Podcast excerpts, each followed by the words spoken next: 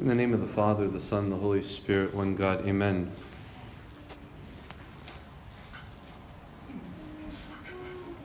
Welcome to all of you. This is the fourth Sunday, the last Sunday of this blessed month of Ba'una. And as you heard the gospel right now, it is a very powerful uh, reading from the Gospel of Luke, chapter 6. Uh, it's a lot in here for us that we have to meditate on We'll spend a little bit of time today. Most of my sermon will be taken from a wonderful book by a woman. Uh, her name is Roberta Bondi. I believe she's a, I want to say she's a, a, a nun in the Catholic Church. And the book is called To Pray and to Love. So today we hear from the very beginning love your enemies, do good to those who hate you, Love your enemies again, do good, lend, hoping for nothing in return. And the standard that's set for us is so that you can be merciful just as your heavenly Father is merciful. And when we read this in the Gospel of John, or sorry, in the Gospel of Matthew, see, Matthew says, so that you can be perfect, just as your heavenly Father is perfect. So Christ is calling us to a very high standard. He's not saying be the best that you can be. He's asking for more. But the problem is not necessarily, let's say, loving our enemies. That's not the problem. Let's be honest with ourselves. We have to first wrestle and toil with the idea of loving our brother and our sister we have to deal with that first before we can move on. There's a funny story from the writings of the fathers. St. Anthony was in the desert, and a group of people came to him. And he, they said, Father, give us a word. So he gave them a word. He said, Okay, love your enemies. This is what Christ taught, do this. And they said to him, We can't do that. He said, Okay, if you can't love your enemies, at least uh, don't return evil for evil. He said, We can't do that either. He said, Okay, if you can't do that, at least love those who love you. He said, We can't do that either. And then St. Anthony told his disciple, Give them some food and send them on their way. They need prayers. So I want to say to us that we need prayers because we're kind of in the same boat. At least these people admitted it. But we try to sort of side, look to the side and, and uh, push things to the side and we move on with our life. We deal with the things that are in front of us. St. Anthony also said, Our life and our death is with our neighbor. Our life, if we want to live, then how we deal with our neighbor is where we'll have that life. But if we don't deal with our neighbor, then it will be death to us. In a different way, we can say we cannot love God without fully loving our neighbor. We cannot love God. Don't fantasize that you're loving God if you cannot love your neighbor.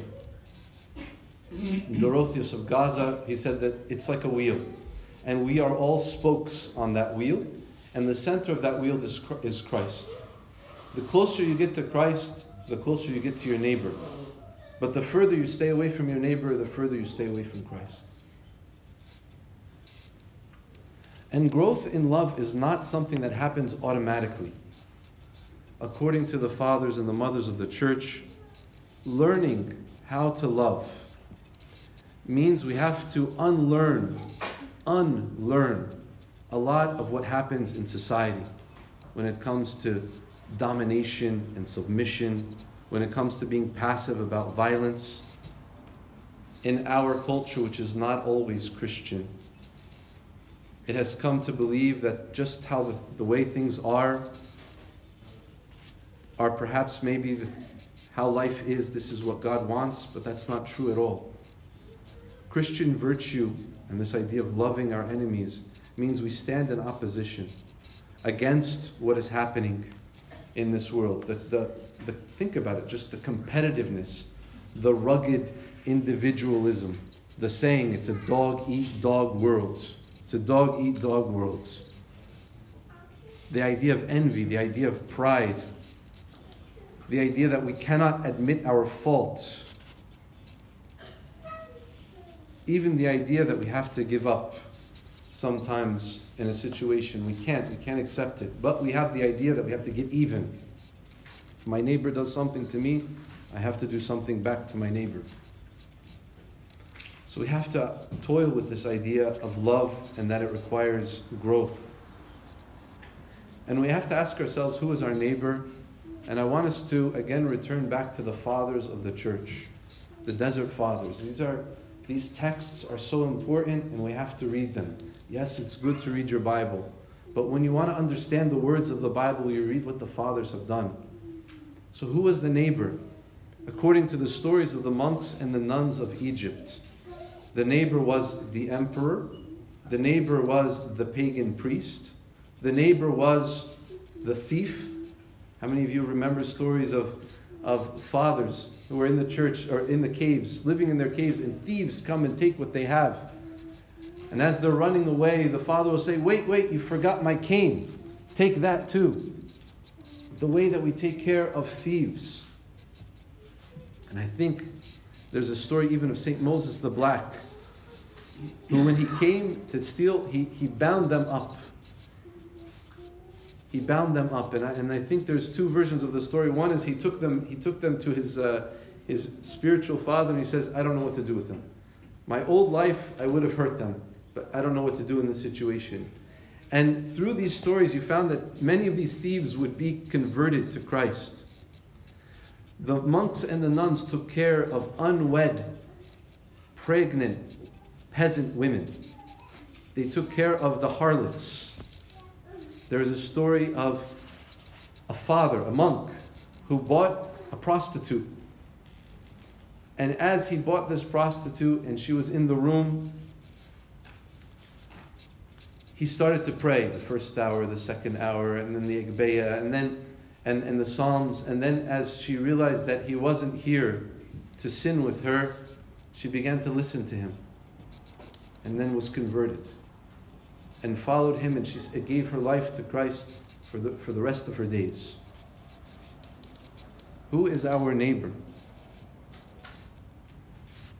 Obviously, our spouses are our neighbor, our children are our neighbor, our cousins, our brothers, our sisters, all of those are our neighbor.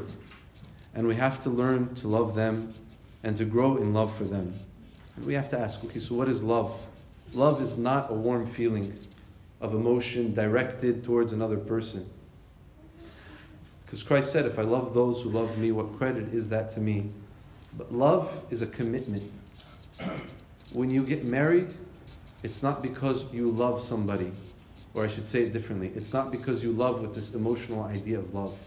When you marry somebody, it's because you have said, I am committed to suffer with this person, to help this person, to serve this person, to be with this person no matter what happens. Love is a commitment which teaches us how to act, teaches us how to look at another person, how to listen to another person, and we have to ve- develop these habits of love. What's a habit of love? Habit of love is not judging. Habit of love is not making fun of the person. Habit of love is not gossiping about the person. Habit of love is not being scornful towards that person, but it's being patient it's being helpful. It's being respectful.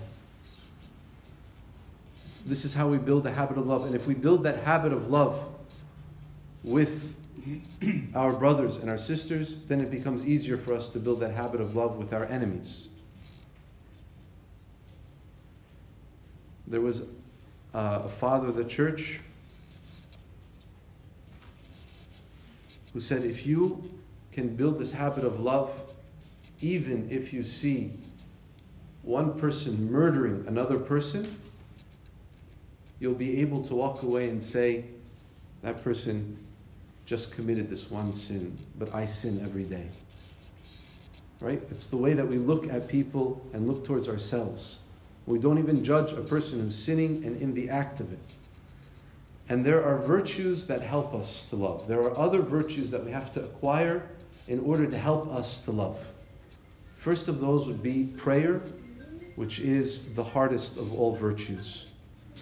Prayer draws us closer to God and draws us closer to our neighbor. In the desert, everyone was asking for prayers. The desert, fourth century, monks and nuns. Pray for me, and I'll pray for you.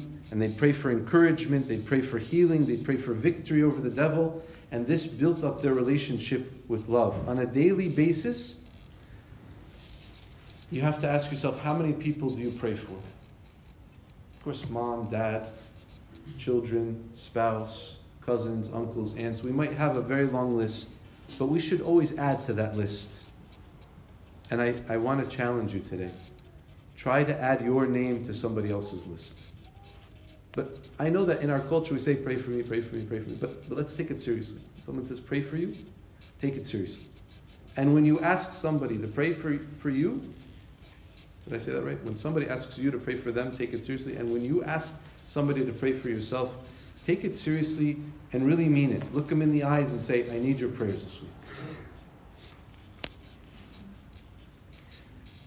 Uh, because for some of us, we know that if it wasn't for the prayers of our grandparents and of our parents and of our spiritual fathers, that life would be too difficult to handle.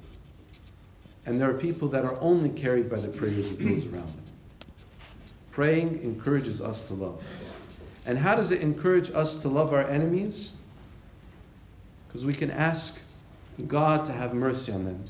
If we pray for our enemies every day, we will begin to love them. We'll begin to understand more about them.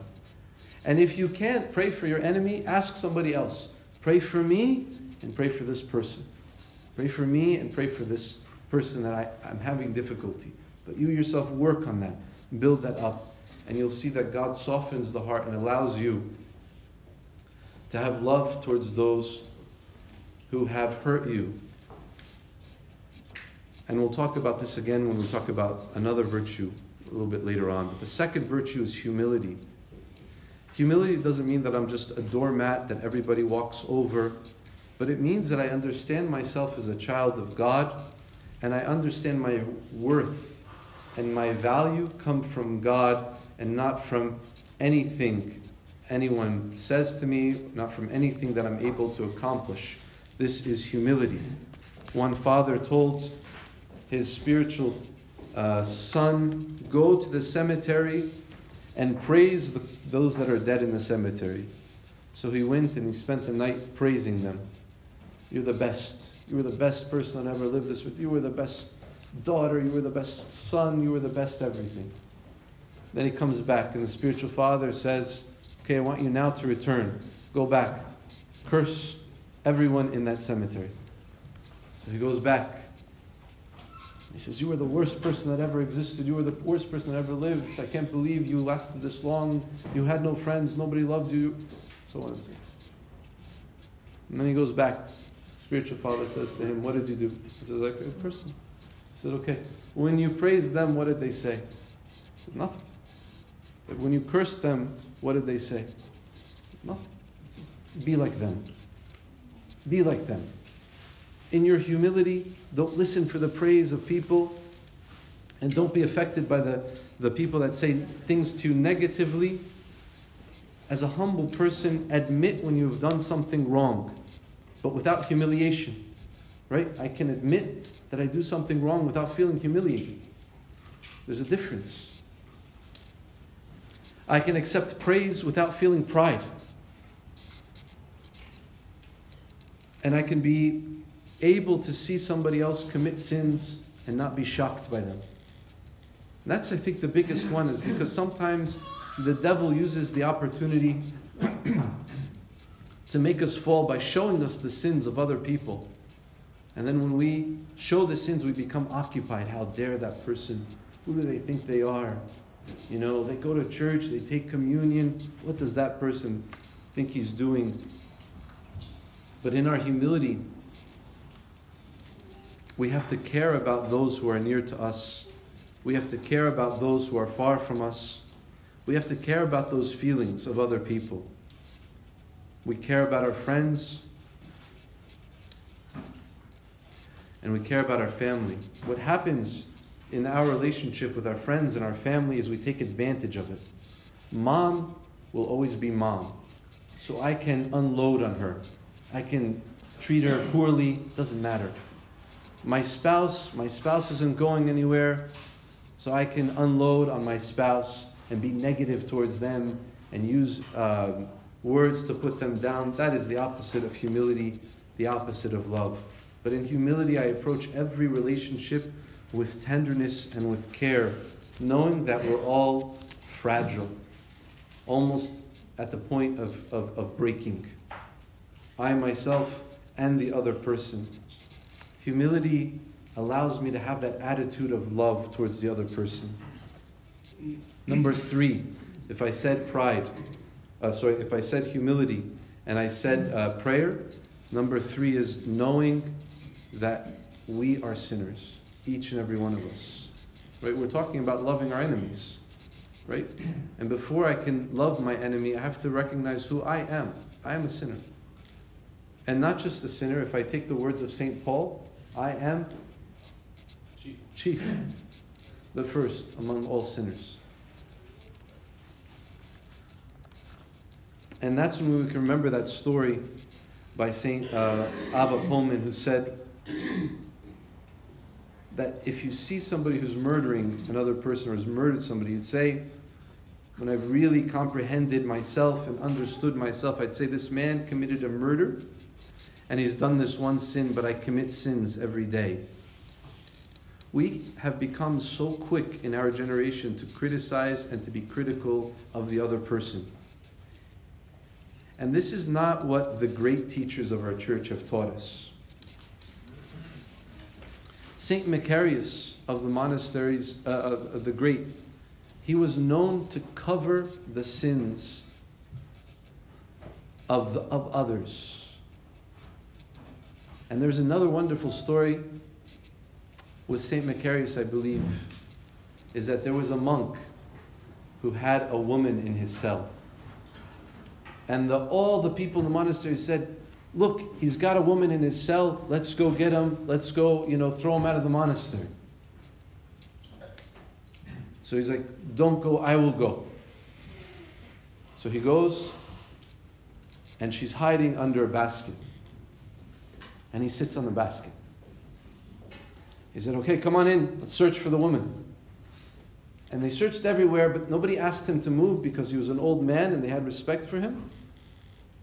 And so they said, We're sorry, we can't find the woman. He said, Don't ever accuse another person of a sin again. And when he walks, they walk out, it says that he, he did something like he just looked at the person and then he walked out. No judging, no saying you're wrong, you know, have, uh, you're going to go to hell with this, this is terrible, even though he's doing something that could be dangerous. There's patience and there's love, and there's also this attitude of I am the chief among sinners.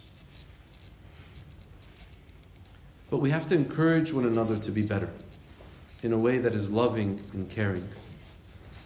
And the final virtue is forgiveness. Not obviously this culture where we seek revenge over someone who has hurt us, but we desire something better for the other person. If I forgive somebody, I want them to improve. I want them to have a better shot at being a better person.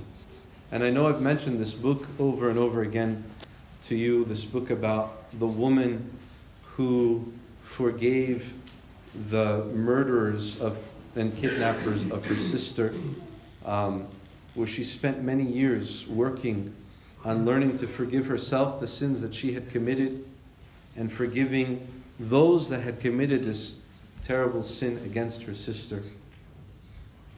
And she went through this process of looking, recognizing her own sins, and also humility and able to trying to understand why the other person commits the sins that they committed. She took to thinking and praying about the person, and ultimately she was able to forgive the person who kidnapped her sister, held her captive for many years, ended up killing her, burying her, and it wasn't for a very long time that they discovered all of this. She did this. She did this on her own, and not only did she was she able to forgive those people that did this crime, but she began to serve in prisons and to go after those that have committed very heinous crimes and to help them to forgive themselves and to work on understanding why they've committed these terrible crimes. It's an act of forgiveness to go and help others to forgive and to seek out forgiveness as well.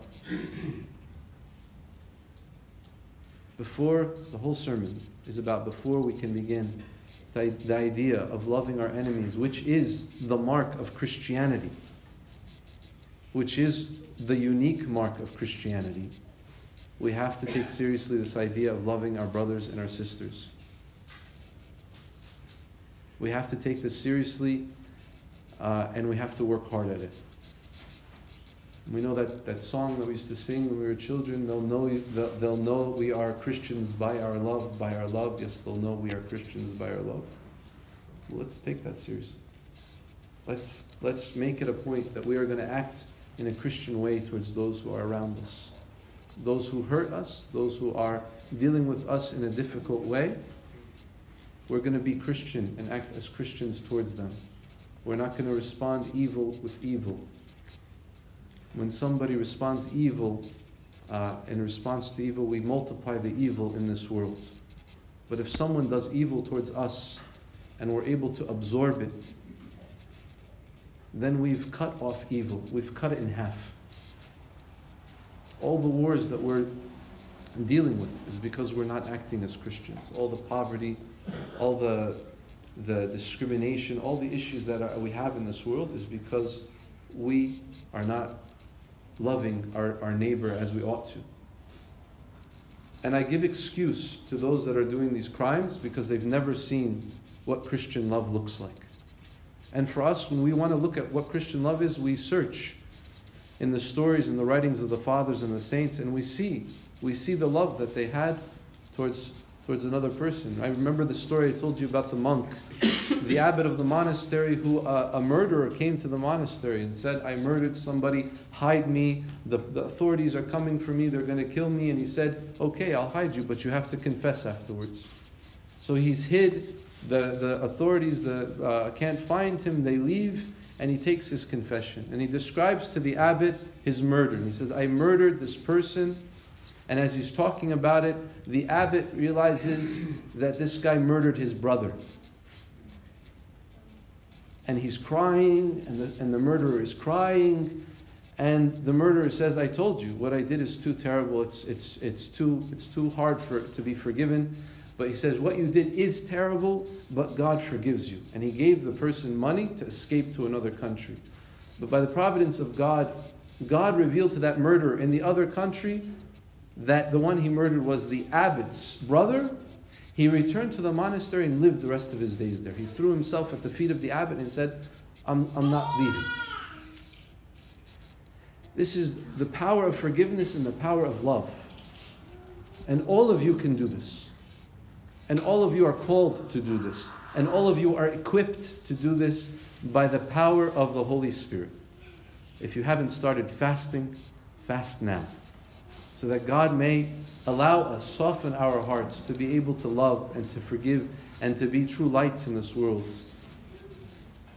And may God give us the ability to, to love Him and to love those who He has asked us to love, those in our lives, those who are our crosses, those who are our brothers and our sisters, our neighbors, our enemies, so that He may be glorified now and ever into the age of all ages. Amen.